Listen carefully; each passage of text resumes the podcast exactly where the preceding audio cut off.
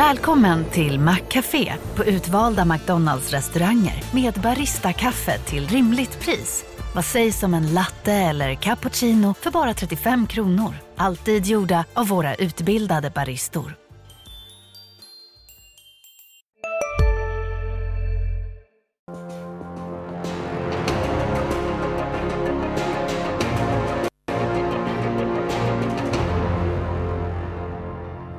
God morgon, varmt välkomna till Rapportmorgon på DTV den här fredagen. Vi har haft en späckad rapportvecka. Den har varit spännande och den fortsätter den här fredagen. Titta här på den här skylten vad vi har att vänta oss. Eh, vi har redan fått siffror från Boliden. Eh, vi pratar snart med eh, VD Mikael Staffas. Husqvarnas VD är med oss, Wallenstam. Och sen fortsätter det hela dagen. Vi kör till 9.30. Vi går över här på Rapportmorgon till Börsmorgon 8.45 naturligtvis.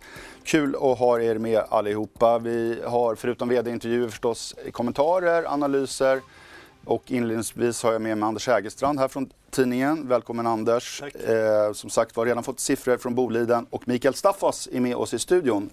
Hej Mikael. Hej, god morgon. Jättekort om siffrorna bara. Eh, rörelseresultat eh, 1,9 miljarder kronor. Marginellt lägre än analytikernas förväntningar. Nettoomsättning på 19,4 miljarder kronor, vilket var något högre än väntat. Eh, väldigt speciellt andra kvartal för er eh, Mikael, med ett gäng smocker med eh, lägre halter, vi hade en brand och så vidare. Mer normalt tredje kvartal gissar jag. Jag skulle säga att vi har ett- ett bra och starkt och normalt tredje kvartal. Framförallt med tanke på att vi naturligtvis i början av kvartalet hade att hantera den här efterbörden utav det som hände i andra kvartalet med att få igång produktionen i Rönnskär och så vidare. Sen i övrigt så har, har det fungerat bra och produktionen går bra. Sen så ska vi ju inte glömma bort att vi har ju relativt låga metallpriser som ju sätter den, den största förklaringen till att vi har sämre resultat än förra året. Det är ju egentligen helt och hållet eh, priser och villkor. Mm. Kan väl fortsätta att följa upp det som hände i andra kvartalet. Det är ju några intressanta frågor där, inte minst kring försäkringsersättningar och så vidare. Men jag tänkte om vi ska ändå börja prata om gruvdelen. Rörelseresultatet minskade till 750 miljoner jämfört med ungefär 2 miljarder samma period i fjol.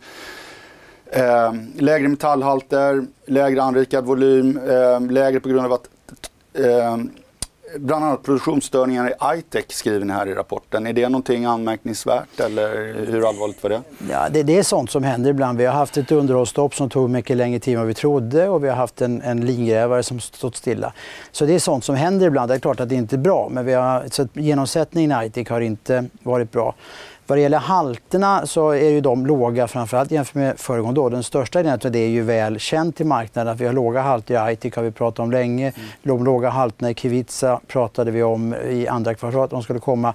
Eh, sen har vi lite svagare halter i Garpenberg men det är också inom ramen för en mer normal upp och nergång hur det kan vara. Eh, sen har vi ett Bolidenområde som faktiskt har riktigt bra produktion. Mm.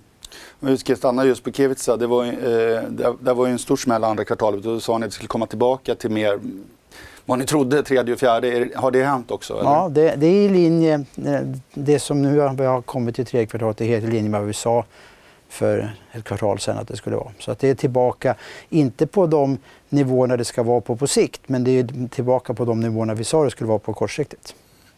Så någonting om Taragruvan i Irland då som är försatt i malpåse. Där gav ni, har ni gett ganska tydliga prognoser vad det skulle kosta hela den här processen. Ligger det eh, enligt plan? Enligt plan. Ja, det är ju relativt enkelt att tala om kostnader när man står stilla så att den är helt enligt plan. Mm. Och det är klart att vi, den andra frågan du ställer, men det är klart att vi jobbar med möjligheten att kunna öppna Taragruvan igen men vi behöver fortfarande ha ett bättre zinkpris innan det är aktuellt. Mm. Eh, Anders, har du en reflektion på gruvdelen? Boliden? Eh, nej, men det är ju lägre halter och så. Men, men jag tycker ändå om man tittar på den här rapporten, eller det som jag tar med mig då när jag, kom, när jag nu ser resultatet komma in här. Det är ju att det här är sjätte rapporten i följd om jag inte har fel, som ni är sämre än förväntat. Det här skadar ju förtroendet på någonstans på aktiemarknaden. Liksom. Hur, hur, hur, hur tänker du kring det? Jag skulle säga att den här gången så är vi väl ganska rakt på Ja, det, förväntningarna. men det är, lägre, det är lägre ändå. Det är inte en över, positiv överraskning. Ja. Nej, och det kan man ju diskutera fram och tillbaka. Det, man kan ju jobba med att få få ner förväntansbilden mer än nödvändigt. Vi har jobbat med att eh, hålla på vår verksamhet och vi tycker vi har ett bra resultat. Men, jag vill, men jag, alltså, jag, Boliden är ett grundet välskött bolag, det skriver jag under på varje dag i veckan. Men vad, vad, vad, vad, hur, du har varit börs länge, hur hamnar man i det här momentumet som ni är med ja. förtroende och, och aktiekursen går ner och så vidare? Ja, jag tycker att man ska skilja på olika saker. Att vi hade ett riktigt dåligt Q2 där vi egentligen förtjänade att få stryk och smäll på fingrarna. Det är sånt som händer ibland och det händer ju väldigt mycket på en gång och det händer mer än vad det ska göra. Eh, jag skulle säga det har inte så mycket med det här kvartalet att göra. Utan det här har mera med eh, Ja, det här, är, det här, är, här har vi nog analytikerna ungefär där de ska vara och vi är ungefär var vi ska vara. Jag skulle inte dra ut någon lång tråd av det här. Analytikerna gjorde inte så bra jobb andra kvartalet sa de, de har gjort ett bättre jobb nu. Ja, nu är de ju ungefär där de skulle vara. Jag brukar säga att vårt resultat är det riktiga. Det är, det är de som har, har att gissa och den här gången har de gissat ganska bra. Vi kan prata lite om eh, smältverket, eh, smältverksdelen också naturligtvis. Eh, Mikael, rörelseresultat 1,3 miljarder. Eh, framförallt handlar det om eh, volymer då, eh, utebliven produktion i Rönnskär. Eh, och det är en, den här branden har ju skapat stora problem. Bland annat då har den fått ställa om, lite ändrat strategi där. Kan, kan du förklara det? Är det enligt plan eller har det blivit en värre smäll än väntat? Nej, man kan säga att efter det att det brann så ska jag säga att det är mindre smäll än väntat. Jag är extremt imponerad, hur många andra det också, hur fort vi har lyckats både få igång produktionen och ställa om produktionen. Man ska komma ihåg att vi har producerat kopparkatoder. Vi har en hel uppsättning kunder runt om i världen, eller framförallt i Europa, som köper kopparkatoder. Det kan vi inte producera längre. Vi kan producera kopparanoder. Det är en helt annan kundgrupp. Vi har lyckats hantera kunder som inte får några leveranser alls. Vi har hunnit bygga upp en helt ny bok av kunder och det gjorde vi på 14 dagar för att kunna jobba med den här biten. Och det där har gått mycket bättre än man trodde. Branden i sig gör att vi inte har ett elektrolysverk. Branden i sig gjorde också att väldigt mycket infrastruktur förstördes. Vi har lyckats få igång det och under, under kvartalet fått igång full är mer eller mindre full produktion mot slutet av kvartalet. Det är klart, produktionen var inte i snitt full under kvartalet. Så jag skulle säga att det har gått bättre än vad man nog kunde ha trott när man gick in i det här. Och sen en fråga som jag vet många väntar på. Eh, ni har ju pratat med försäkringsbolagen om det här. Vad, har du något besked att ge när det gäller ersättningar? Nej, vi har inget slutgiltigt besked därför vi är inte helt klara med diskussionen. Det vi har talat om här bara, som vi kanske har sagt från början, vårt maximala försäkringsskydd är 3,4 miljarder min bedömning är att vi kommer att få ut de 3,4 miljarderna men det kan man naturligtvis inte vara säker på förrän allting är klart. Och vi, vi jobbar med det och det kommer nog ta något kvartal till eller så innan vi är färdiga med försäkringsfrågan. Men du vågar sticka ut hakan och säga att du tror att det kommer landa på 3,4? Ja, jag tror att det kommer att göra det. Vi, vi, vi, skadorna är, vi går ju också ut och säger idag att, att ha ett Rönnskär som inte har ett elektrolysverk är ungefär en miljard bortfall per år som vi har börjat se här nu och då kan man ju räkna det gånger två eller två och en halv eller hur lång tid vi tror att det kan ta innan vi får ett elektrolysverk på plats. Och så kan man lägga till ett, ett nytt elektrolysverk så kommer man fram till att det blir i alla fall mer än 3,4 miljarder. Anders, du tittar på rapporten ser jag. Ser du något spännande? Nej, men en viktig fråga för, för marknaden inför i den här delen på året är ju vad ni är för guidning för investeringarna nästa år. Och där sa ni 14 miljarder. Mm. Eh, jag såg att SCB e hade en analys för 13,8 och påstod att de låg lite över konsensus. Men det är ju ändå i linje med vad marknaden förväntar sig. Mm. Hur, hur, ja, varför blir det 14 miljarder? Ja, det där kan man ju ha en, en lång diskussion. Vi ska börja med att säga att vi går ut med 15 för i år, det vill säga vi återupprepar årets guidning. Och om man tittar på den, de där 15 bara för att få storleksordningar så kan man säga att den svaga svenska kronan egentligen gör att de 15 borde ha blivit 16. Men så blir de, de 16 blir 15 igen för vi har ungefär en miljard vi har skjutit framåt. Och då kan man säga att om man går tillbaka till vår kapitalmarknadsdag för en tid sedan så kunde man nog räkna ut att nästa år det beror på hur duktig man är som analytiker och kan räkna. Men man borde kunna räkna ut, även om vi ändå sa siffran, att det kanske var 12 vi sa. Då har vi från 12 så har vi en miljard, den där miljarden vi har skjutit framåt som blir 13 och så har vi återigen en svag svensk krona som naturligtvis gör att all vår investering som sker i Finland och i Norge och så vidare ska, ska översättas från andra valutor eh, blir sämre och då hamnar vi på 14. Så jag tycker inte att det där borde vara någon konstighet alls. Nej. Men vad, eh, hur, hur, ser du på er balansräkning då? Som man är ju van med Boliden. Det har varit feta extrautdelningar flera år i rad. Nu jobbar ni med en, ändå en nettoskuld igen. Eh, det är tuff, betydligt tuffare tider på metallmarknaden. Hur, hur, ja, hur, hur, hur, ser du på er balansräkning? Alltså vår balansräkning är ju stark. Den är ju till för att hantera den här typen av situationer. Eh, så det, och även om vi nu har en viss skuld i vår balansräkning så är den ju fortfarande klart hanterbar. Så vi ser ingen risk i det. Eh, i sig. Eh, sen är det ju så att vi har en utdelningspolicy som ligger väldigt tydligt och fast och den betyder ju att utdelningen går upp och ner med världsmarknadspriserna på metaller kan man säga lite starkt förenklat. Och nu har vi relativt svaga, framförallt zinkpriser.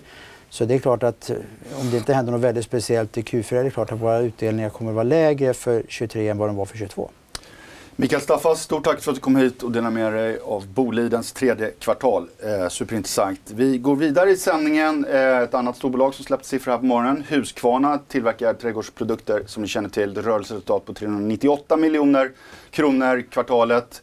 Och det var en rejäl smäll. Det var, över, det var hela 78 miljoner sämre än väntat. Rörelsemarginalen också sämre än väntat. Eh, och eh, en negativ organisk tillväxt på 15% Pavel Hajman, VD Husqvarna, är med oss här eh, på morgonen. Eh, ja, eh, skriver i rapporten här, svag efterfrågan från slutkund, eh, minus 15% organisk tillväxt. Eh, som sagt var ett tufft kvartal. Vad är din sammanfattning av detta?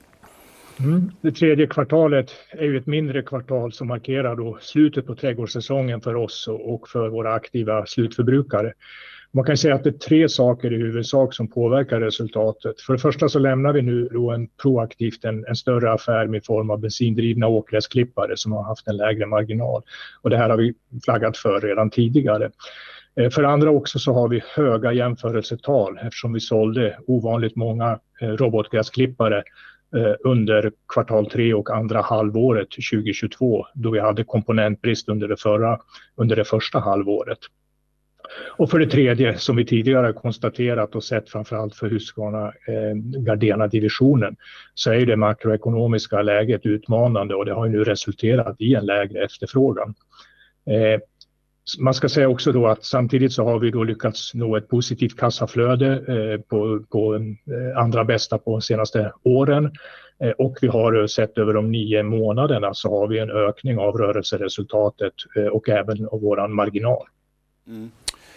Gardena som du är inne på, som sagt var en förlust på den divisionen. Om vi ska ändå stanna lite vid Husqvarna divisionen, den klart största, minus 21 procent nedgång.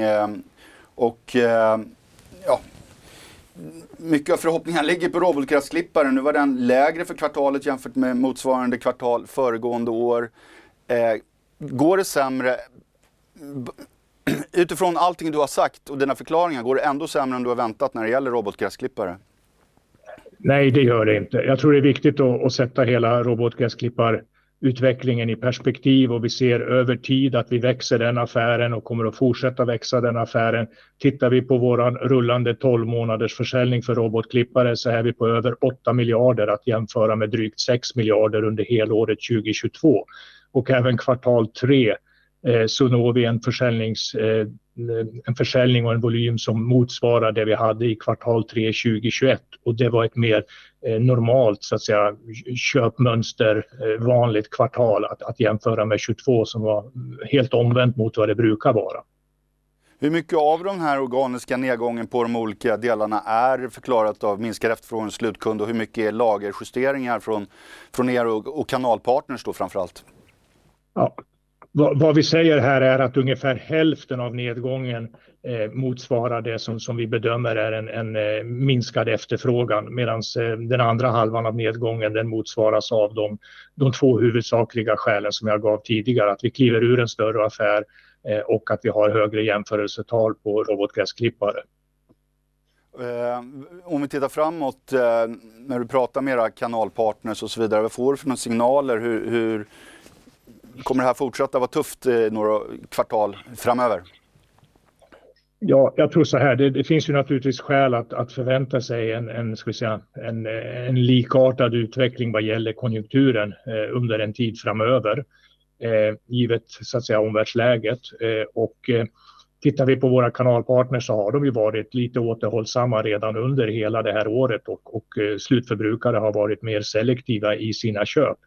Eh, vi vet också att eh, specifikt under eh, kvartal fyra så kvarstår ju de här två faktorerna som jag nämnde tidigare. Affären som vi kliver ur och höga jämförelsetal för robot, de kvarstår under Q4 på samma sätt och vi får anta att även konjunkturen kvarstår under Q4. Framöver för 2024 så tycker jag det är för tidigt att säga någonting. Eh, eh kostnadsbesparingar eh, slutligen. Eh, ni ökar ju eh, kostnadsbesparingsprogrammet här med 400 miljoner kronor kan vi läsa i, i rapporten. Vad, vad, vad kan ni spara in på som ni inte redan har kommit på tidigare? Ja, vi har ju sedan tidigare eh, informerat om eh, under slutet på 2022 att vi har sjösatt ett transformationsprogram i och med att vi ser att vi har en stor övergång från bensindrivna produkter till batteridrivna produkter. Eh, som ett komplement till det programmet så sjösätter vi nu också ett besparingsprogram eh, om 400 miljoner kronor. Merparten av det kommer vi att realisera under året. Det handlar om att öka effektiviteten i organisationen, i vår operationella verksamhet och även att ta ut fasta kostnader. Eh, Anders, hade du en fråga? Jag, jag kan ställa en fråga. Hej Pavel! Hur, Hej. hur vilken, eh, nu står robot väl ungefär för 15 procent av er affär. Vad, vad ser du om vi tittar två år framåt om vi står här? Hur stor del av er affär kommer robotarna vara då? Ja, vi har ju sagt att vi ska dubbla vår robotförsäljning upp över eh, 12 miljarder eh, de kommande åren eh, och det kvarstår vi och vi tycker att den trendlinjen fortsätter ju här också med det resultatet vi ser nu under rullande 12 månader. Eh, slutligen eh, en sista fråga, nu byter jag ämne helt. Vi har pratat en hel del om eh, sit den geopolitiska situationen i världen här i veckan med vd inte minst i Kina, en stor oro där eh, på olika sätt. Många företag är oroliga över sin sourcing där. Ni har ju en viss sourcing där. Vad, är det någonting som du tänker mycket på? Eh, ja, naturligtvis, man får väl beklaga det geopolitiska läget och, och, alla de spänningar som finns och inte minst den händelseutveckling som vi har sett eh, de senaste två veckorna och, och eh, även naturligtvis alla, alla oskyldiga som drabbas. Eh, för våran affär just nu så har vi ingen, ingen större påverkan av det som sker eh, makroekonomiskt eh, utan eh, vi fortsätter och vi naturligtvis tittar över våra försörjningskedjor Eh, och hur vi kan eh, anpassa dem på bästa sätt för att säkerställa att vi får leveranser framöver också och att vi får så att säga, korta ledtider och kostnadseffektiva leveranser. Och det jobbar vi kontinuerligt med. Jag kan ställa en fråga till. Ur ett aktiemarknadsperspektiv är ju en stor händelse i år det här med att Bosch kom in i har kommit in i er ägarlista som näst största ägare. Eh, har, har det här nu under senare tid lett till några nya diskussioner om samarbeten med Bosch? Vi har ju samarbetat med Bosch sedan tidigare, även innan de klev in som aktieägare och det är framförallt inom eh, ett av våra eh, batteriprogram eller batterisortiment som vi har. Vi har ett gemensamt ekosystem för batterier för våra batteridrivna produkter Eh, och det här samarbetet fungerar bra, har utvecklats bra över tid. Vi tittar naturligtvis kontinuerligt på hur vi kan förbättra det. Eh, I övrigt finns det inga andra aktiviteter eh, som specifikt är hänförliga till deras aktieägande. Tack Pavel Hajman för att du var med här i Rapportmorgon på DTV och kommenterade Husqvarnas tredje kvartal. Anders, Boliden, Husqvarna, en hel del att prata om. Vi börjar med eh, Boliden. Eh, liten resultatbesvikelse men lite mer normalt kvartal för gruvjätten. eh, normal, normalt så, så, så till... Hej, Ulf Kristersson här. På många sätt är det en mörk tid vi lever i. Men nu tar vi ett stort steg för att göra Sverige till en tryggare och säkrare plats. Sverige är nu medlem i Nato. En för alla, alla för en. Har du också valt att bli egen? Då är det viktigt att skaffa en bra företagsförsäkring. Hos oss är alla småföretag stora och inga frågor för små. Swedeas företagsförsäkring är anpassad för mindre företag och täcker även sånt som din hemförsäkring inte täcker. Gå in på swedea.se företag och jämför själv. Vida att de, eh, att de eh, inte är så mycket sämre än förväntat då, men det är ändå, alltså jag tycker det är anmärkningsvärt att så många kvartal i följd ha, var under marknadens förväntningar. Så alltså om inte tar räknar fel så är det sex kvartal i följd. Senast de slog förväntningarna var i första kvartalet 2022.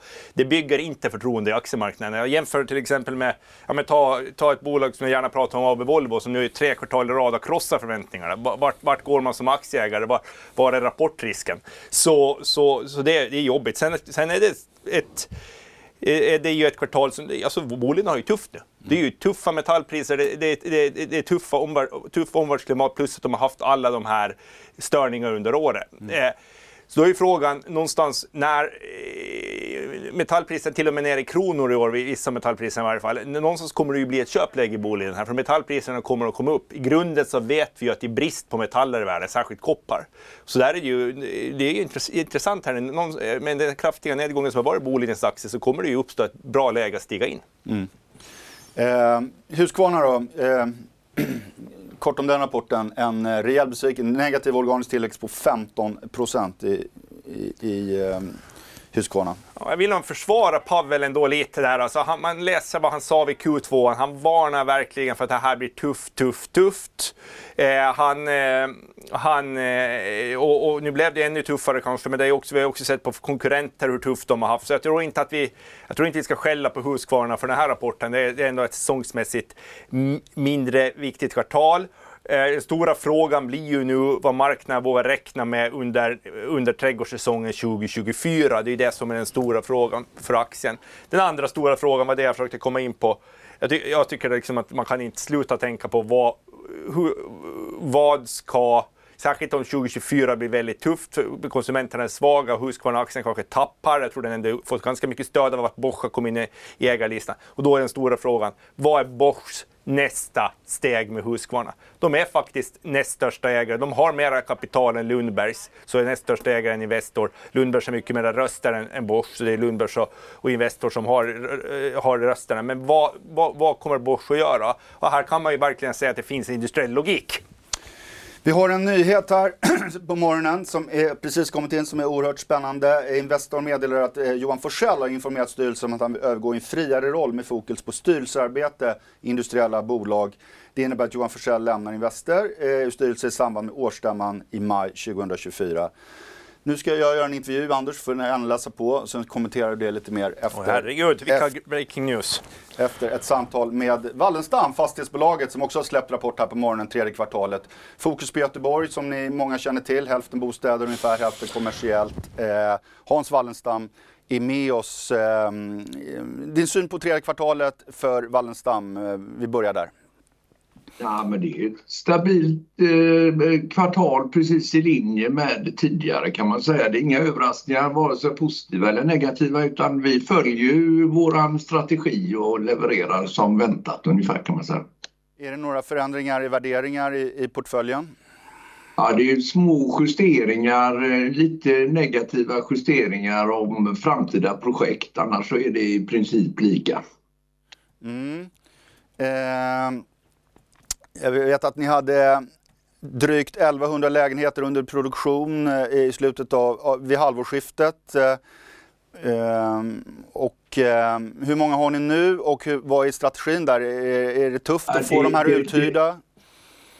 Uh, nej, uthyrningen går ju fantastiskt. Vi har just nu 1163 lägenheter i produktion men uh, uthyrningen, alltså det är en enorm efterfrågan. Vi har ju 270 000 personer i Wallenstams bostadskö. 2,5 procent av Sveriges befolkning står i Wallenstams bostadskö. Och det, det är ju nästan lite tragiskt att man inte kan tillfredsställa marknaden tillräckligt så vi kommer ju göra allt under nästa kvartal naturligtvis men framförallt nästa år att få igång produktioner för vi ser ju att våran samhällsnytta är ju enormt stor när det gäller att producera bostäder. Eh, så att vi ska göra allt för att starta nya produktioner även om det är väldigt utmanande nu. Genomsnittsränta, en spännande mått för er naturligtvis. 2,6 eh, procent vid halvårsskifte. Det går ju, alla vet ju att räntorna går snabbt upp och det drabbar ju er när ni lägger om lån. Vad, vad ligger den på nu och eh, vad ser du framöver? Den ligger på 3,14. Eh, och vi gjorde ju en stor, stor räntebindning i februari förra året som var, kan man säga, innan kriget bröt ut i Ukraina. Så vi, vi ligger bra i våra säkringar när det gäller räntan. Eh, så att eh, jag känner ju att räntan toppar nu. Om det inte är nu så är det i november. Sen kommer vi under nästa år kunna få se en fallande ränta. Det är min tro snabbt fallande ränta har du till och med sagt i intervjuer har jag sett. Ett. Ja, jag tror att den kan falla. Jag tror det överraskningsmomentet kan komma plötsligt att det bara blir stopp i maskineriet för många. Eh, så det, än så länge tuffar ju näringslivet på men det kan bli en, en, en tuff resa här eh, ett halvår framåt och då måste man eh, sänka räntan för att få igång produktion och annat igen. Eh, avslutningsvis, det är väldigt tufft nu för många fastighetsbolag. Eh, det spås eh, mer ja, försäljningar, kanske nyemissioner och Många spår till och med panikförsäljningar och det finns ju eh, möjligheter då att vara opportunistiska för de som har hyfsade balansräkningar och ni, ni räknas väl dit. Är det, vad ser du framför er? Kommer det uppstå spännande affärsmöjligheter? Vill ni vara aktiva på en sån marknad? Jag tror att det kommer komma möjligheter under en sån här tid men det här är ju eh, den här vad ska jag säga, lågkonjunkturen för fastighetsbolagen är ju en pyspunka liksom. Det är inga snabba eh, förändringar utan det, det, det, går ju långsamt över tid. Och vi har ju valt att ligga i bank, inte på obligationsmarknaden. Vilket gör en väldigt stor fördel för oss naturligtvis när vi har en trygga samarbetspartner som går fantastiskt bra. Eh, så att jag känner mig hoppfull att eh, kommer det upp möjligheter så är vi där nog och nappar. Vad särskilt tror du kommer bli spännande att köpa? Eh, vad tittar du särskilt på? Ja, men vi är ju inriktade på bostadsfastigheter, alltså hyresfastigheter i Stockholm och Göteborg. Och så har vi ju kommersiell, vårt kommersiella bestånd är ju i innerstan i Göteborg. Så det är ju något av de här tre segmenten som vi kan tänka oss att öka. Vi kommer inte gå utanför de ramarna. Toppen! Eh, stort tack för att du eh, var med här och kommenterade Hans Wallenstam, ytterligare ett fastighetsbolag alltså som har släppt siffror. Eh, Anders, åter till Investor. Johan Forsell slutar i samband med bolagsstämman i maj alltså. Vilken märkeshändelse! Nio år på Sveriges största investmentbolag efterträdde Börje Ekholm. Nu slutar Johan Forssell och han, slutar, han får ju verkligen säga att han slutar med flaggan i topp. Som han själv uttryckte det. Alltså jag menar med flaggan i topp eh, på det sättet att Investor står väldigt starkt och som han själv uttryckte i en intervju med DIs Patrik Höjsäter igår. Jag kan bara konstatera att under mer än ett decennium har Investor slagit börsen varje år och att vår avkastning har uppgått till det dubbla mot vårt avkastningskrav. Det har ju gått väldigt bra och det är mycket tack vare de stora innehaven i portföljen, framförallt Atlas Copco. Spontant så känns det ganska smart av Wallenberg att göra så här det är ute i bolagen och av Johan Forsell då, för han tar ju ett eget beslut. Det är, det är ute i bolagen, som det, i styrelserna, som det verkliga värdeskapandet sker. Det sker inte, de gör inte så många transaktioner inne på Investors huvudkontor. Eh, så det är ute i bolagen. Wallenbergarnas bolag, Investors bolag, behöver förstärkning i styrelserna. Man kan jämföra det här lite, tycker jag, med när Hans Stråberg, en ganska ung ålder hoppade av som vd för Electrolux och sen är ordförande för Atlas Copco, SKF och så. Han tar ett ansvar i styrelserna. På samma sätt nu kan Johan Forsell gå in och förhoppningsvis bli styrelseordförande i flera tunga bolag. De behöver ersättas. Jag satt just och det här. Eh, ja, men Hans Stråberg har ju väldigt många positioner. Kanske han till och med någon gång Johan Forssell ska ta över Atlas Copco vid något tillfälle. Ta Wärtsilä, ett, ett, mindre roligt innehav men som Johan Forssell är med i styrelsen där. Tom Johnston behöver trappa ner. Han skulle kunna bli ordförande i Wärtsilä. Han skulle kunna bli ordförande i Husqvarna, där sitter Tom Johnston också. Electrolux stod jag själv här i studion och sa att han borde ta ansvar för för några veckor sedan.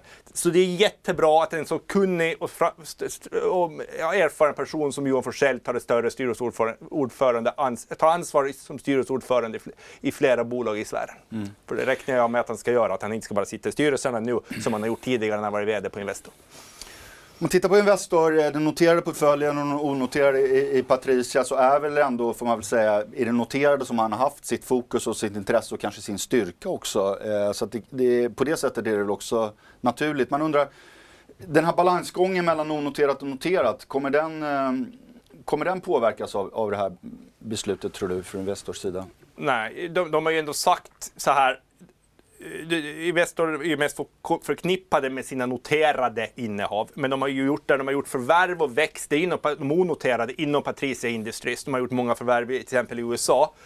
Jag tror, min, jag, jag har svårt att se att den här framgångsrika strategin förändras. Jag tror de kommer ligga kvar i, i, i de här noterade innehaven, möjligtvis minska något. Eh, men se till att de växer, fortsätter vara framgångsrika de de har. Och sen så fortsätter de göra förvärv inom onoterat mera. Den strategin tror jag ligger fast. Jag skulle bli, jag tittar, man blir att tänka direkt, vem kan bli ny VD på Investor? Mm. Eh, jag, det kommer inte att bli så stora förändringar. Johan Forssell var en intern lösning. Man kan väl säga Börje Ekholm var en intern lösning när han blev VD. Eh, så då är det ju så att att, att, att man tittar i deras nuvarande koncernledning så är det ju Christian Cederholm, chef för Patricia Industries, den mm. Eh, onoterade delen som är, måste väl rimligen vara en kandidat. Kanske även Daniel Nordhäll, chef för de noterade bolagen, kandidat. Tänker också Håkan Buske, VD på FAM, mm. skulle kunna ha kapacitet att ta det här. Alltså verkligen spekulativt här nu. Det är de mm. namnen man tänker på först som skulle kunna efterträda för att få kontinuiteten. Mm. Lämnar flaggan i topp alltså. Vi kommer garanterat få läsa mer han om det. Han lämnar flaggan i topp, får jag inflika där. Ja. Eh, han lämnar med flaggan i topp, men samtidigt så blir man ju lite så här. Han får mass, det varit jobbigt också med det här med Eriksson. Liksom, mm. jag, jag ville ta med mig det, inte att Ronny Leten lämnar Eriksson. Mm. Eh, och liksom Börje sitter kvar. Mm. Johan Forsell får, får försvara Börje och försvara Börje och, och, och, nu är det Johan som lämnar och Börje sitter kvar på Eriksson. Mm. Den dynamiken mm vill man lite ta in i det här också. Det kan jag inte komma att låta bli att tänka på. Ericsson, en väldigt liten del av Investors portfölj med mycket frågor och mycket fokus på den, inte ja. minst från, från medias sida. Och. Electrolux är ett annat sånt exempel kan man säga. Ja. Anders, vi kommer få läsa mer om det här i tidningen imorgon garanterat. Garanterat, en märkeshändelse. Eh, och eh, jag ska släppa dig här Eh, tack för att du var med och kommenterade allt detta. Eh, vi går vidare. Eh, vi har också fått siffror nämligen från nischbanken Norion Bank, hette ju tidigare Collector lösningar för medelstora fastighetsbolag, privatpersoner, handlar och så vidare. Ett rörelseresultat på 405 miljoner kronor och det var bättre än eh, väntat, marginellt bättre än väntat i alla fall ska jag säga. Martin Nossman är med oss här eh, tredje kvartalet för er. Eh, är du nöjd? Men det är ett stabilt kvartal. Vi ökar vinsten med 8% jämfört med samma period föregående år. Vi växer stocken från Q2. Bra aktivitet framförallt inom privat, factoring, fastigheter. Mer avvaktande inom företagssegmentet, men, men egentligen ett, ett stabilt kvartal. Tänkte vi, vi kan komma in sen på, på kundsegmenten, det är ju spännande, men räntemarginalerna är ju väldigt vikt, viktiga för er när man tittar på, ändå på, på resultatet. Och, eh, urstarkt där såg jag andra kvartalet 7,9% i slutet på det. Nu vet jag inte vad det ligger på, men min fråga till dig. Ja, vad, vad, ligger den på här i slutet på tredje kvartalet och när tror du att eh, räntemarginalerna toppar? 7,4 ligger vi här nu. Det finns lite förklaringar till det egentligen. Eh, vi ser ingen generell prispress eh, på, på några av våra produkter. Vi, vi minskar marginal lite på privat. Men det gör vi också mot, mot att det är egentligen väldigt mycket bättre kvalitet vi gör på saker och ting. Så att eh, stabil marginal egentligen. Eh, ingen marginalpress överhuvudtaget. Kreditförlust ligger de på och vad ser du framöver? Ja, de ligger på 280, 2,6 procent. Vi brukar ligga runt 2,5, 2,6 någonting i den stilen. Uh, det, det, det, ser vi det här kvartalet också, så ingen dramatik där heller. Titta framåt, givna frågan naturligtvis. Tuff hushållsekonomi, eh, jättestora räntehöjningar och eh, ja, vi läser hela tiden om hur tufft hushållen har. Vad, vad tror du när du tittar på kreditförlusterna framåt? Ska de fortsätta ligga runt 2,5 procent? tror så här, eh, om man bara tittar på hushållen, vi följer det ju noga. Om man, om man jämför då lite hur, hur folk har det egentligen, som jag tycker är ganska positivt, eh, det vi ser fram till nu. Jämför det med Q1 och Q2 det här året så, så är det inga större förändringar i betalningsflöde, inga eh, annorlunda mönster. Eh, kunder som börjar ha lite problem får ofta en andra och tredje fakturor. Men det blir inte fler personer som, som får betalningsproblem. Och det gäller liksom hela det här året och eh, även om man jämför med förra kvartalet förra året, vilket jag tycker är ganska förvånande. Men, men, men återigen, det, det är väldigt bra. Jag kan tycka också att det är förvånande att, att du tycker att det går starkt fortfarande inom eh, privatsegmentet som du säger, fastigheter, också det är viktigt segment för er fastigheter. Fastighetsbranschen har det tufft, precis som hushållen. Vad, kan, kan, du förklara det här? Förklara vad? Att det, att det är tufft eller? Det känns att det går bra i, i fastighetssegmentet. Det, gäller, det vi ser det är ju att vi, vi har ju en, ett par, liksom fåtal egentligen, eh, motparter som vi har utmaningar med. Det, det ökar inte där heller egentligen, utan det är ett par, det är liksom mindre än en handfull där vi ser, vilket jag tycker är återigen väldigt positivt. Tittar man på aktiviteten så är det ju väldigt mycket eh, intresse. Väldigt hög kvalitet på motparterna. Så det finns ju fortfarande väldigt bra eh, affärer inom fastigheter att göra. Sen har vi det här betal och checkout-lösningar som ni har ett spännande segment. Eh, eh när erbjuder en lösning då till handlare. Wally heter den va? Va, va hur går den och va, kan du beskriva lite? Eh, kan man också tycka, liksom en utmanande e-handelsmarknad. Eh, så, så, men tittar man på vår betallösning Wally då som sagt så, så ökar vi transaktionsvolymerna ganska rejält jämfört med samma period föregående år. Eh, och Tittar man lite från, från föregående kvartal så, så minskar eh, alltså transaktionsvolymen, men stocken ökar ändå. Och jag tror att vi har lite annorlunda handlare, men vi har också tagit en hel del nya handlare. Men det är intressant, jag tycker att vi står oss väldigt, väldigt väl eh, i en generellt utmanande e-handelsmarknad. Vi, vi växer lite mer än marknaden.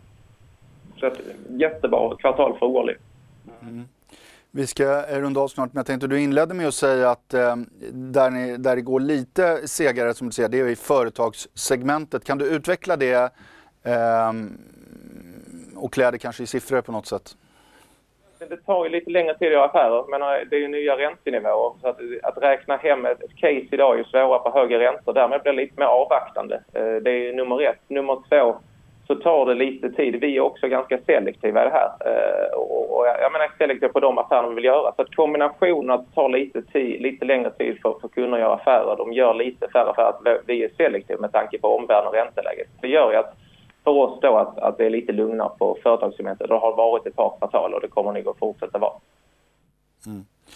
Stort tack för att du var med i Rapportmorgon och kommenterade eh, Banks rapport, en nischbank alltså eh, som har många strängar på sin lyra, eh, slog marknadens förväntningar. Aktien eh, har eh, ungefär stått stilla sedan årsskiftet. Däremot ett år tillbaka är den upp 47 procent, hette Collector tidigare. Som sagt var. Eh, ja, eh, vi kommer ta en paus här, gå ner. Sen 8.45 är vi tillbaka med Börsmorgon. Då följer vi upp förstås morgonens eh, stora rapporter eh, från Boliden, Husqvarna inte minst. Och så nyheten då om att Johan Forsell på Investor avgår som VD i samband med bolagsstämman här i maj. Kommer fokusera på styrelsearbete i Investors innehav, vad det låter som i det här pressmeddelandet. En intressant och viktig nyhet. Eh. Hej, Synoptik här. Hos oss får du hjälp med att ta hand om din ögonhälsa. Med vår synundersökning kan vi upptäcka både synförändringar och tecken på vanliga ögonsjukdomar. Boka tid på synoptik.se. En nyhet. Nu kan du teckna livförsäkring hos Trygg-Hansa. Den ger dina nära ersättning som kan användas på det sätt som hjälper bäst. En försäkring för dig och till de som älskar dig. Läs mer och teckna på trygghansa.se. Trygg Hansa. Trygghet för livet.